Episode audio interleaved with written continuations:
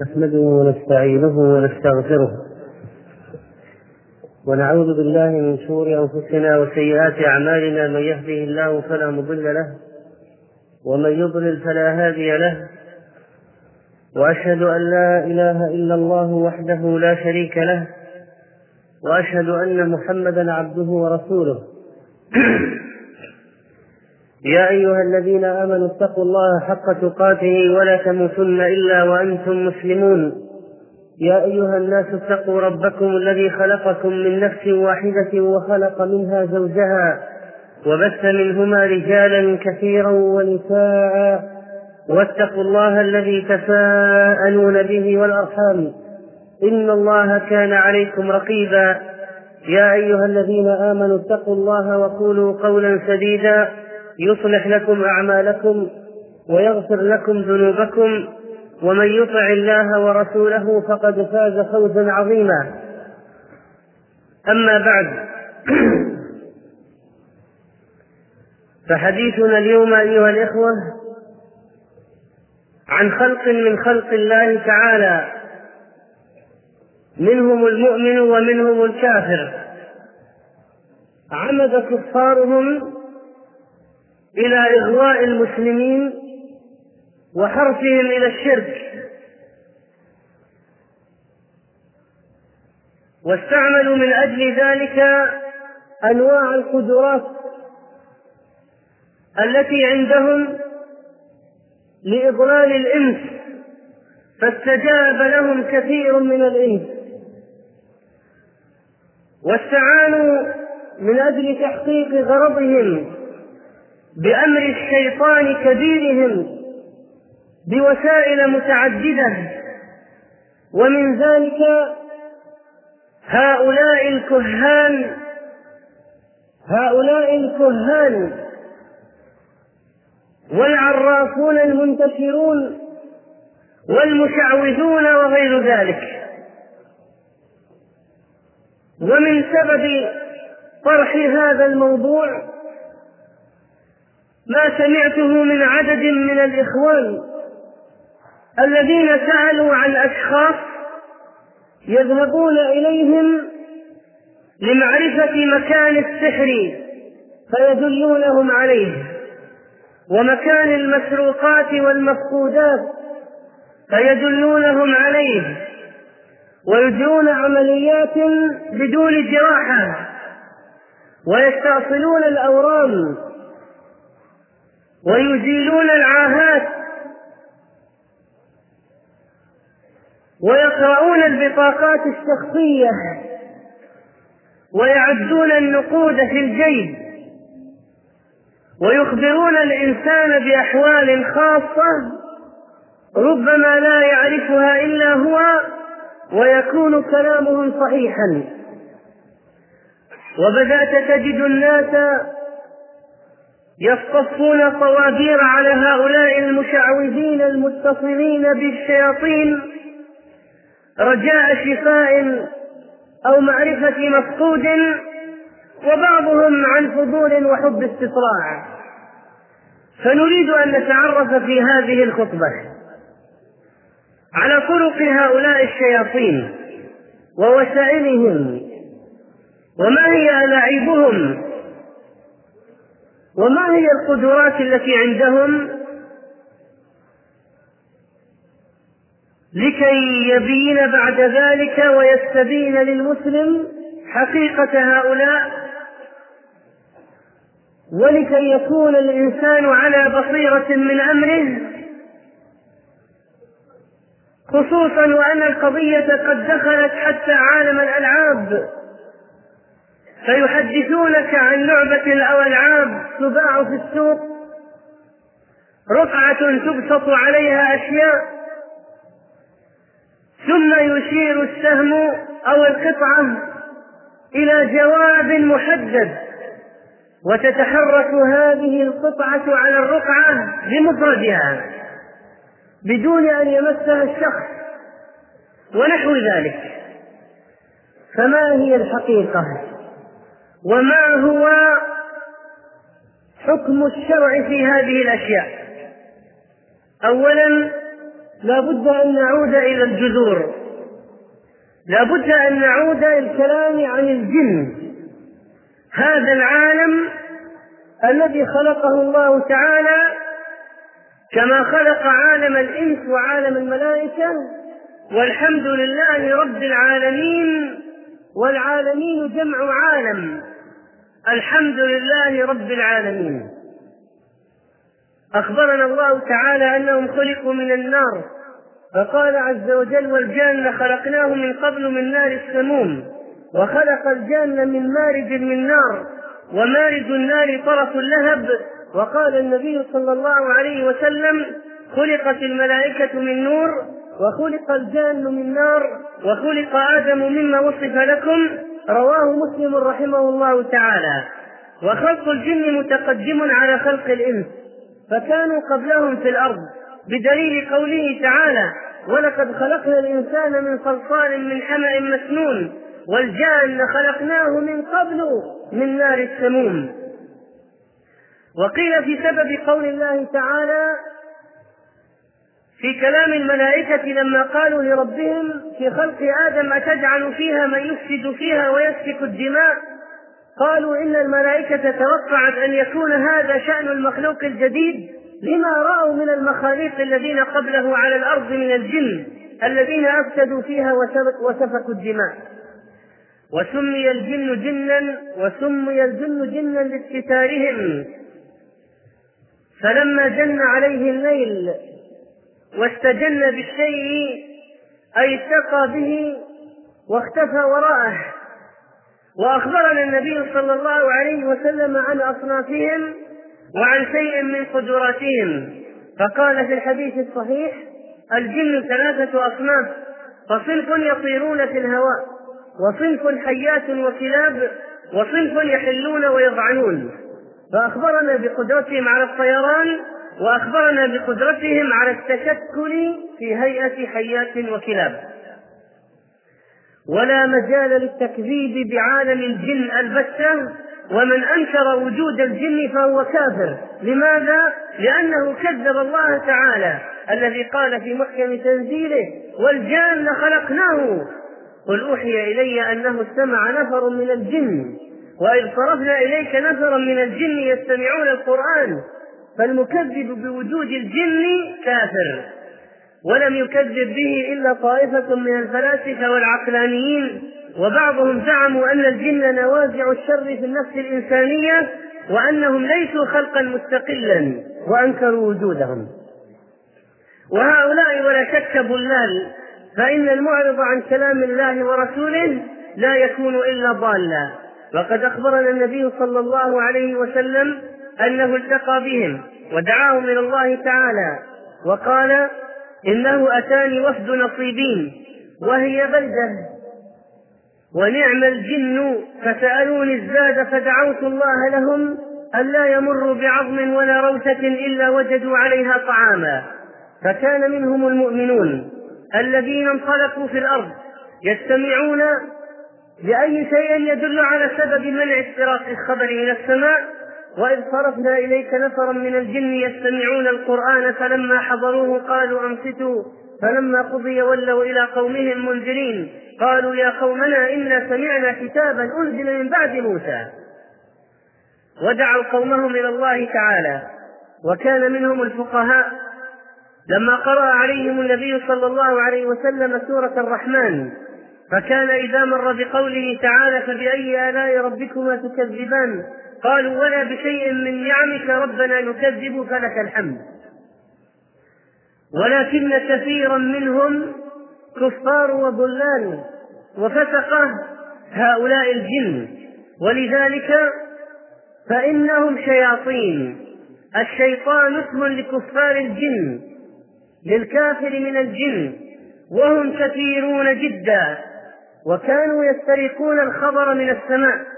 يركب بعضهم فوق بعض ليستمعوا الخبر من السماء كما قال النبي صلى الله عليه وسلم. إذا قضى الله الأمر في السماء ضربت الملائكة بأجنحتها خضعانا لقوله كالسلسلة على صفوان يعني كصوت جر السلسلة على الصخرة وهو صوت عظيم. فإذا فزع عن قلوبهم قالوا ماذا قال ربكم؟ قالوا الحق للذي قاله. الذي قاله الحق وهو العلي الكبير فيسمعها مسترقو السمع. الجن الذين يركب بعضهم فوق بعض إلى السماء يستمعون شيئا من كلام الملائكة عن أوامر الرب. في مرض فلان أو شفاء فلان أو موت فلان أو زلزال في مكان كذا ونحو ذلك من الأحداث الأرضية.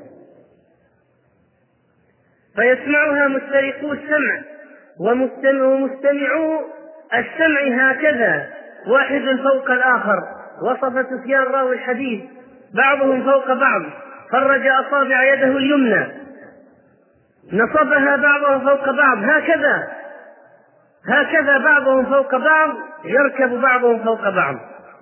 يستمعون هذه الأوامر بصوت الملائكة الذين نقلوها قال النبي صلى الله عليه وسلم فربما أدرك الشهاب المستمع قبل أن يرمي بها إلى صاحبه أي الذي تحته يخبر بعضهم بعضا فيحرقه ولا تصل الكلمة إلى الأرض. وربما لم يدركه أي الشهاب حتى يرمي بها إلى الذي يليه إلى الذي هو أسفل منه حتى يلقوها إلى الأرض. فإذا وصلت الكلمة إلى الأرض من خبر غيبي سيحدث. فتلقى على فم الساحر. الجن هؤلاء الشياطين المتعاونين مع الساحر يأتون إليه بالخبر إلى هذا الكاهن فيكذب معها مئة كذبة فيصدق من قبل المغفلين في الأرض من الإنس الذين يأتون طوابير. فيقولون ألم يخبرنا يوم كذا وكذا بكذا وكذا فوجدناه حقا للتي سمعت من السماء. رواه البخاري في صحيحه. فالناس لا يذكرون من كلام الكاهن إلا الشيء الذي حصل ويقولون أخبرنا بوقوع كذا ووقع ولا يذكرون الكذبات الكثيرة التي يخبرهم بها من عالم الغيب من التي لا تقع. وبعض هؤلاء الكهان أذكياء يستخدمون ذكاء في الشر فربما يخبرهم عن أشياء متوقعة الحصول وأشياء لا يبعد وقوعها تعرف بالاستنتاج مثلا فلا يكتشفون أمره.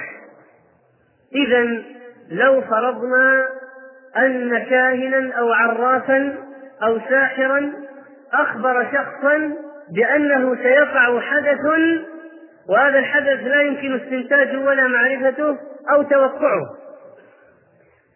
ووقع كما قال فربما يكون مما زوده به شيطانه من الأخبار التي يسترقها الجن من السماء.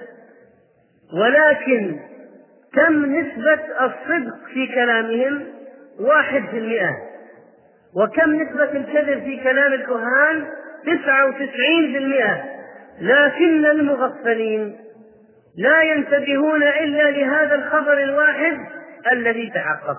ويقولون يعلم الغيب ولا يعلم الغيب إلا الله.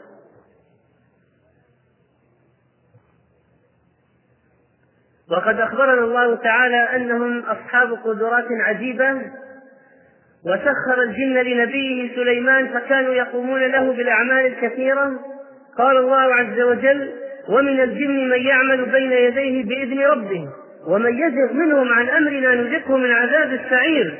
يعملون له ما يشاء من محاريب وتماثيل وجفان كالجواب وقدور الراسيات فيعملون له ما شاء سخرهم الله له سلطه عليهم لا يستطيعون أن يخالفوا أمر سليمان ومن خالف أذاقه الله من عذاب السعير وهو الحريق فيحرق. والمحاريب هي المساجد والأبنية الكبيرة والتماثيل قيل من غير ذوات الأرواح ولو كانت من ذوات الأرواح فيحمل على أنه لم يكن حراما. في شريعة سليمان مثلا.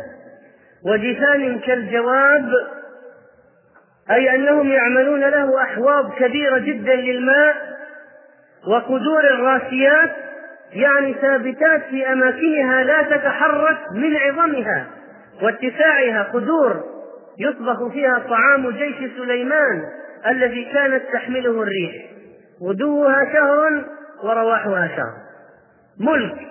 لا ينبغي لأحد من بعده ولا يكون عند الكفار المتقدمين ولا المتأخرين. مهما بلغوا أسباب القوة لا ينالون أبدا ما نال سليمان عليه السلام من أسباب القوة. إذا لهم قدرات عجيبة ومن قدراتهم استطاعتهم لنقل الأشياء عبر الجدران والطيران بها في المسافات الشاسعة وإحضارها وإدخالها عبر الجدران مرة أخرى الجدران إلى مكان ما. ولذلك قال سليمان وهو يفكر في طريقة لدعوة ملكة سبأ إلى الله وكيف يقنعها؟ قال يستشير من حوله من أولياء الله الصالحين ومن الجن الذين سخره الله لهم سخرهم الله له. أيكم يأتيني بعرشها قبل أن يأتوني مسلمين؟ قال عفريت من الجن أنا آتيك به قبل أن تقوم من مقامك. فهذا الجن الشديد كان يستطيع ولم يكن يكذب في دعواه كان يستطيع أن يأتي بعرش ملكة سبأ من داخل قصرها في اليمن ويضعه داخل قصر سليمان في الشام قبل أن يقوم سليمان من مقامه. إذا قضية استطاعتهم لنقل الأشياء عبر الجدران والأجسام الصلبة والطيران بها تلك المسافة الشاسعة. في وقت قصير جدا للغاية أمر مقدور لهم. أخبرنا الله عنه لا مجال للتكذيب به. فاستخدمت الشياطين هذه القدرات في إضلال الناس في إضلال الإنس وأنه كان رجال من الإنس يعوذون برجال من الجن فزادوهم رهقا. وهذا المنطلق الذي ننطلق به في استكشاف كل القصص التي يأتي بها الناس ويتداولونها عن أشياء خارقة خرقت العادة التي يعرفونها. ونقول انتبهوا يا عباد الله فليس كل خارقة كرامة من الله. ليس كل خارقة تدل على صلاح صاحبها. والنبي صلى الله عليه وسلم كان يمتحن الدجالين وذهب إلى عبد الله بن صياد وكان قد ظن أنه الدجال وكان النبي عليه الصلاة والسلام حريصا على كشف أمره. فقال له قد خبأت لك خبئا. يقول النبي عليه الصلاة والسلام لعبد الله بن صياد مختبرا له خبأت لك مفاجأة. قال عبد الله بن صياد الدخ الدخ. والنبي عليه الصلاة والسلام كان قد خبأ له سورة الدخان. فقيل إن شيطان عبد الله بن صياد قد أوصل إليه الخبر من السماء ولكن الخبر وصل ناقصا. ما وصلت كلمة الدخان كاملة لعبد الله بن صياد وصلت ناقصة الدخ الدخ. ولذلك قال له عليه الصلاة والسلام اخسأ فلن تعدو قدرك. قال له اخسأ فلن تعدو قدرك. يعني إنما أنت من إخوان الكهان والكهان يأتونك الشياطين يأتونك بهذا الخبر ويخلطون فيه. فلذلك أتوه به ناقصا. وترجح وعرف بعد ذلك أن عبد الله بن صياد ليس هو الدجال المنتظر الأكبر وإنما هو دجال من الدجاجلة. يعينه الشياطين. وهكذا أعانت الشياطين مدعي النبوة بعد النبي صلى الله عليه وسلم من أجل فتنة الناس. فهذا الأسود العنسي الذي ادعى النبوة كان له من الشياطين ثبت تاريخيا من يخبره ببعض الأمور المغيبة. وكذلك مسيلم الكذاب كان معه من الشياطين من يخبره بالمغيبات ويعينه على بعض الأمور. قال شيخ الإسلام رحمه الله كاشفا زيف هؤلاء ومن كلامه ننقل هذه الدرر النفيسة والتجارب العظيمة له رحمه الله مع هؤلاء في كشف أحوالهم. ينقل تاريخيا ومن واقعه. قال وأمثال هؤلاء كثيرون مثل الحارث الدمشقي الذي خرج في الشام زمن عبد الملك بن مروان وادعى النبوة وكانت الشياطين يخرجون رجليه من القيد هو مقيد ويخرج من القيد. وتمنع السلاح أن ينفذ فيه. الشياطين تمنع السيوف والرماح من النفوذ في جسد هذا الدجال. وهذا يذكرنا بما يفعله بعض أصحاب الطريقة الرفاعية الصوفية الضلال من ضرب أجسادهم بالشيش.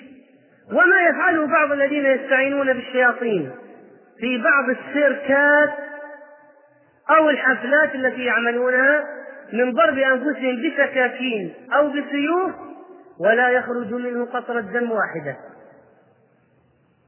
وليس خداع نظر شيء حقيقي.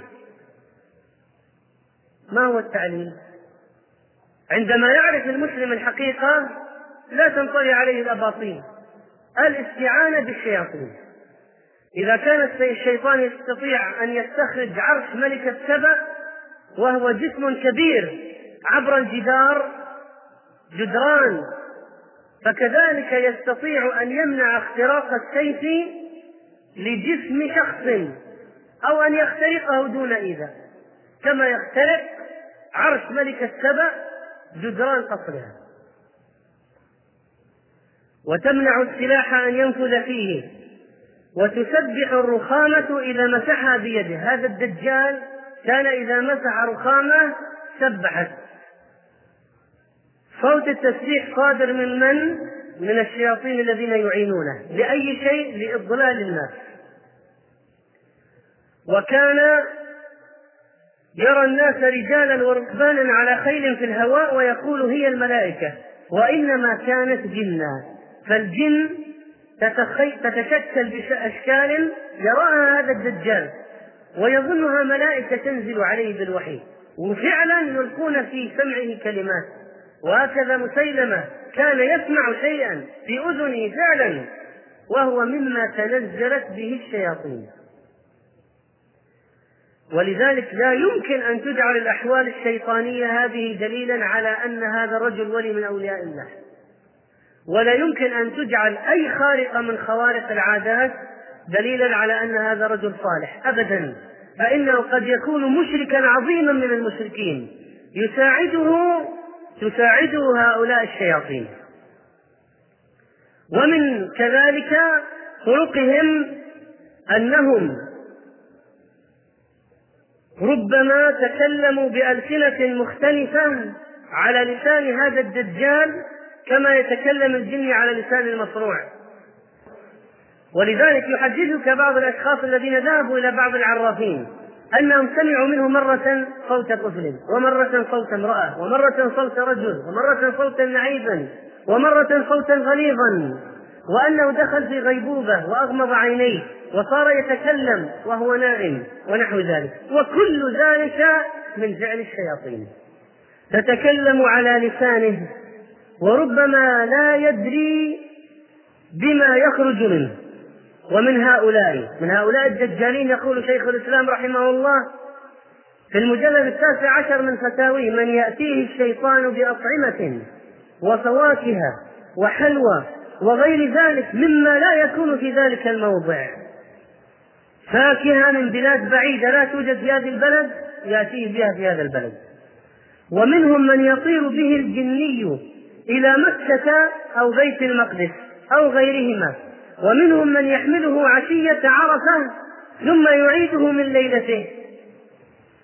وهذا الذي ادعاه من يسمون بأهل الخطوة من الصوفية الذين كانوا يذهبون في ليلة ويعودون في نفس الليلة ويخبرون الناس بأشياء في عرفة ممن لقوا من فلان وفلان وعندما يعود الحجاج يتبين أن كلامهم صحيح. كيف؟ حملته الجن.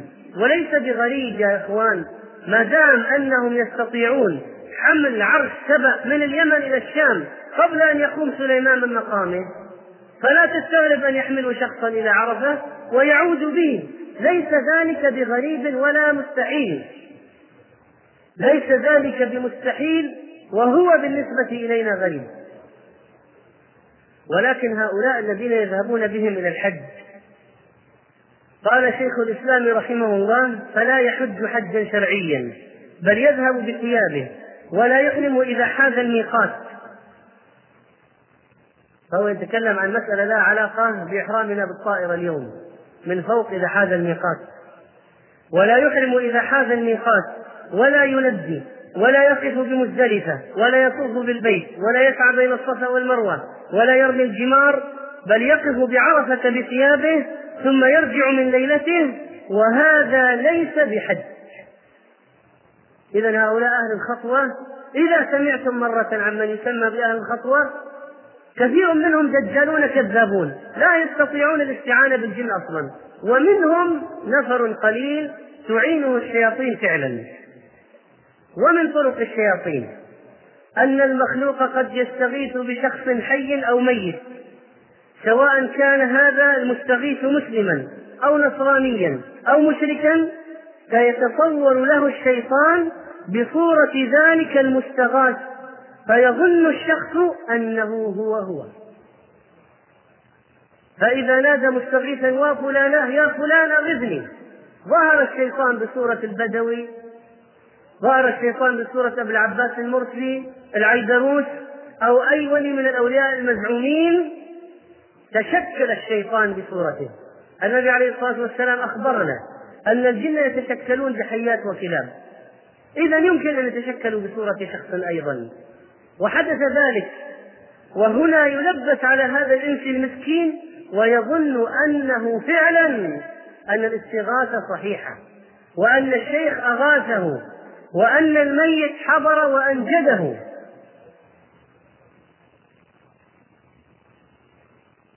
قال شيخ الإسلام رحمه الله ومن هؤلاء من يتصور له الشيطان ويقول له أنا الخضر وربما أخبره ببعض الأمور وأعانه على بعض مطالبه ماذا تشتهي؟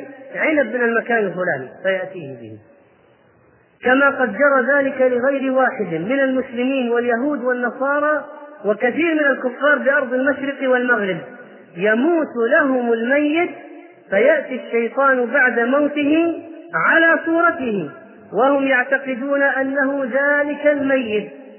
وهذا تفسير عملية تحضير الأرواح. هذا هو التفسير الحقيقي لعملية تحضير الأرواح. وسيأتي عليها كلام بعد قليل إن شاء الله. فيأتي هذا الشيطان بصورة الميت ويكلم الشخص. بأمور دقيقة تتعلق بالميت. وقد أخبرني أشخاص عن أمور حدثت لهم من هذا القبيل فعلا. يأتيه بصورة أبيه أو يأتيه بصورة لا يراها ويقول له أنا روح أبوك وبصوت أبيه بصوت أبيه لأن القرين القرين الشيطان الذي مع الأب يعرف صوت الأب ويقلد صوت الأب. وإذا كانوا ينقلون الأشياء ويتشكلون فهم يقلدون الأصوات أيضا. ويصف له أشياء دقيقة في البيت لا يعرفها إلا الولد والأب الذي مات. وفعلا يرجع يخرج الواحد من عند المشعوذ والعراس مذهولا مذهولا بسبب أنه لا يعرف حقيقة القضية. ونظرا لانتشار قضية العرافين والدجالين والمشعوذين جدا. فإننا نؤكد ونركز على هذه المسألة. تدخل الشياطين لإغواء الإنس. ويصدق الإنسان فعلا بالعراف ليوقعه في الشرك. قال شيخ الإسلام رحمه الله وربما يكونون قد أحرقوا ميتهم بالنار كما تصنع كفار الهند فيظنون أنه عاش بعد موته. ومن هؤلاء شيخ كان بمصر أوصى خادمه فقال إذا أنا مت فلا تدع أحدا يغسلني فأنا أجيء وأغسل نفسي. فلما مات رأى خادمه شخصا رأى خادمه شخصا في صورته فاعتقد أنه هو دخل وغسل نفسه. فلما قضى ذلك الداخل غسله غاب وكان ذلك شيطانا. فإذا لا تستغرب إذا سمعت ببعض الأخبار فإن القضية واضحة واضحة لأهل الحق وضوح الشمس. دجالون ومشعوذون كهنة وسحرة وعرافون يتعاونون مع الشياطين. لإضلال الناس. لإضلال الناس وهؤلاء المساكين الذين لم يستقر التوحيد في قلوبهم ينخدعون. نسأل الله تعالى أن ينور بصائرنا. ونسأله سبحانه وتعالى أن يجعلنا على الحق مستقيمين.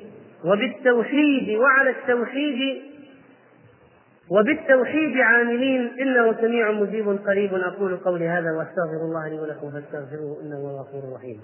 وأفسحوا لإخوانكم يفتح الله لكم. الحمد لله رب العالمين.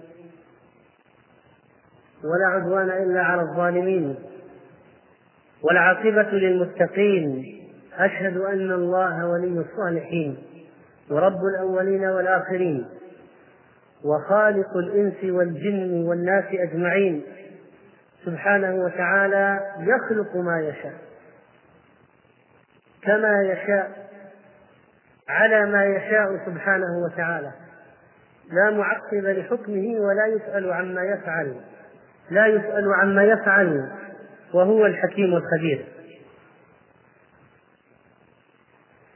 ومما ذكره شيخ الإسلام رحمه الله أنه ربما يرى شخص في المنام أن شعره قد قص أو أنه لبس طاقية فيصبح وقد قص شعره فعلا وألبس تلك الطاقية. ويكون ذلك بفعل الشياطين قصوا شعره في المنام. وبعد ذلك يصدق ببقية المنام ويكون فيه من الشرك والكفر ما الله به عليم. وكذلك فإن من هذه الطرق أيضا مناداة عباد القبور من داخل القبر. مناداة عباد القبور من داخل القبر. وهو شيء تفعله الشياطين. فلا تكذب من قال لك سمعت الشيخ من قبره يتكلم. فربما يكون صحيحا ولكن من الذي تكلم؟ الشيطان. قال شيخ الإسلام رحمه الله وقد يضعون مصروعا عند القبر فيغادره الشيطان ويكون بعافية. ليتوهم الناس أن الولي الذي في القبر عالجه. وإنما فعلت ذلك الشياطين وغادرت المصروع ليستقر عند الناس أن الميت الذي في القبر هو البركة التي عالجت هذا المصروع وإذا قرأت آية الكرسي هناك بصدق بطل هذا فإن التوحيد يطرد الشيطان. ولهذا حمل بعضهم في الهواء حملته الشياطين. فقال لا إله إلا الله فسقط على الأرض ومثل أن يرى أحدهم أن القبر قد انشق وخرج منه إنسان فيظنه الميت وهو شيطان. ومثل المناداة من المغارات والجبال والكهوف يأخذون إليها الشخص. يذهب إليها بعض الناس ويسمعون أصواتا من داخل المغارات والكهوف وما هي إلا شياطين قال شيخ الإسلام رحمه الله ومن أعظم ما يقوي الأحوال الشيطانية سماع الغناء والملاهي وهو سماع المشركين. وهذا هو الذي يفعل في حفلات الزار لمن سمع بها.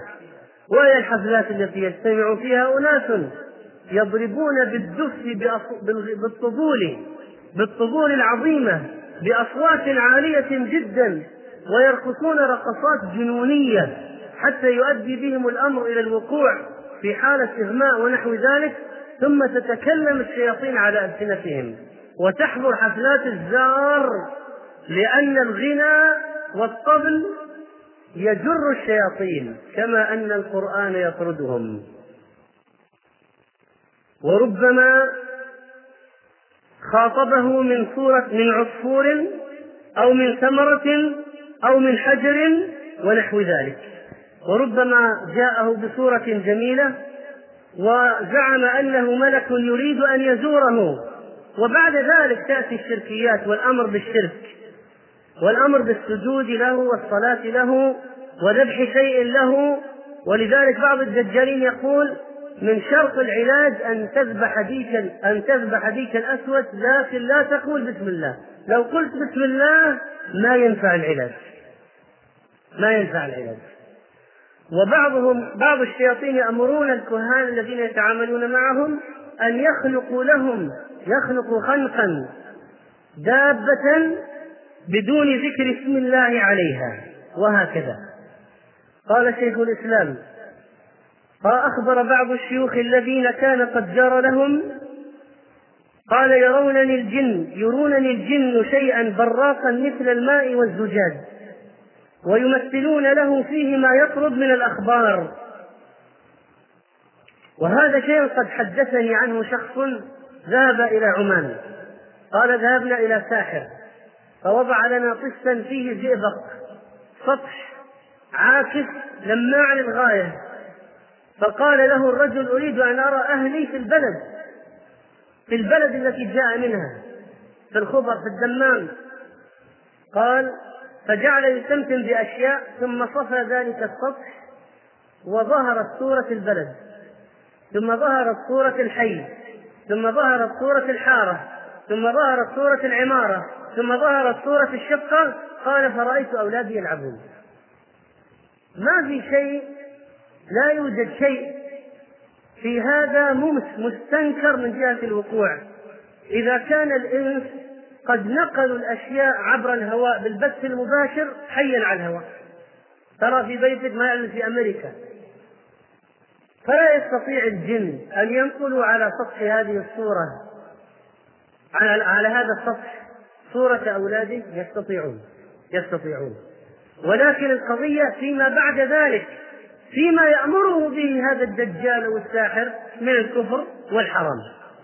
وبعضهم يقولون لا يأخذون نقودا ليضلوا الناس لا يأخذون نقودا أو لا يأخذ نقود في البداية. يقولون نحن ما نفعل ما نفعل ما فعلناها إلا خدمة واجب علينا. طاعة عبادة تفريد كربة. ما يأخذون النقود. ويظهرون العفة وهم يتعاملون مع الشياطين قطعا وبلا شك. والذي يسمع الأخبار لا يمكن أن يقول إلا هذا. لا يمكن أن يقول إلا هذا. أيها الإخوة إن إدراك هذه الأشياء يفسر لك كثيرا من الحركات وبعض الألعاب يقولون وضعناها وتحركت أمامنا وأشارت إلى السهم المعين. ومن الذي يحركها؟ هو الشيطان. الشياطين الذين يضلون الناس. ومن الأشياء أنهم يقولون للساحر بكتابة العزائم والطلاسم لكي يساعدونه تكتب القرآن يكتب القرآن بدم الحيض والنجاسات. وهذا مستخدم عندهم. ويعكسون السور من آخرها إلى أولها. وبعض هذه الأوراق لو فتحتها وجدت فيها استغاثات واضحة بجن أو شيطان يا ويذكر اسمه بعد ذلك. ومن شروط الرقية أن تكون بالقرآن بالكلام العربي مما يعرف ليست مشتملة على شرك لا يعتقد أنها تنفع بذاتها وكثيرا يأخذون هذه العزائم والتمائم وهذه الأشياء المربوطة. وبالجملة فإن الشياطين هم الذين يفعلون كثيرا من هذه الأشياء بالتعاون مع شياطين الإنس لإضلال هؤلاء المساكين وكثير منهم لا يفهمون ولا يدركون ولا يعقلون ويرجعون مخدوعين. قال لي شخص بالأمس قال شاب صغير شاب صغير في الأردن يذهبون إليه طوابير. يقول للشخص أنت تحتاج إلى عملية. ولا يدخل إلا معه لوحده في الغرفة. ويقول له مهما سمعت من أصوات فلا تكترث. ويجري العملية دون أي جراحة ويخرج من عنده. يمكن أن يقع ذلك من الشياطين التي تعينه. والنبي صلى الله عليه وسلم أخبر أم المؤمنين التي كانت تذهب إلى يهود لرقيتها ونهاها. قالت هذا إذا رقاني سكن الألم. قال إن الشيطان ينخسها ينخس العرق فيسكن. إذا الشيطان يمكن أن يعمل عمل البنج يمكن أن يعمل عمل البنج وأن ينخس عرقا فيسكنه. فلماذا إذا لا يعمل شيء مثل هذا؟ وهنا قد يقول قائل فما حكم الاستعانة بالجن في الأمور المباحة؟ ولماذا تحرمون عين الذهاب إلى هؤلاء وهم يعملون أشياء مباحة؟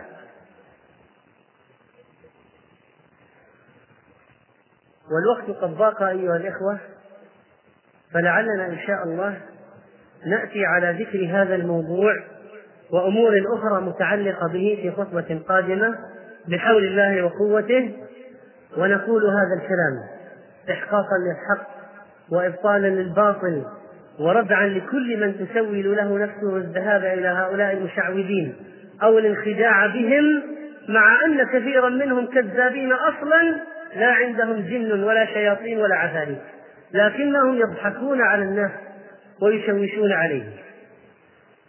ولذلك المسلم على بصيرة من أمره والحمد لله والموحد يعرف ربه ويعرف أن الله خلق هذه الأشياء سبحانه وتعالى.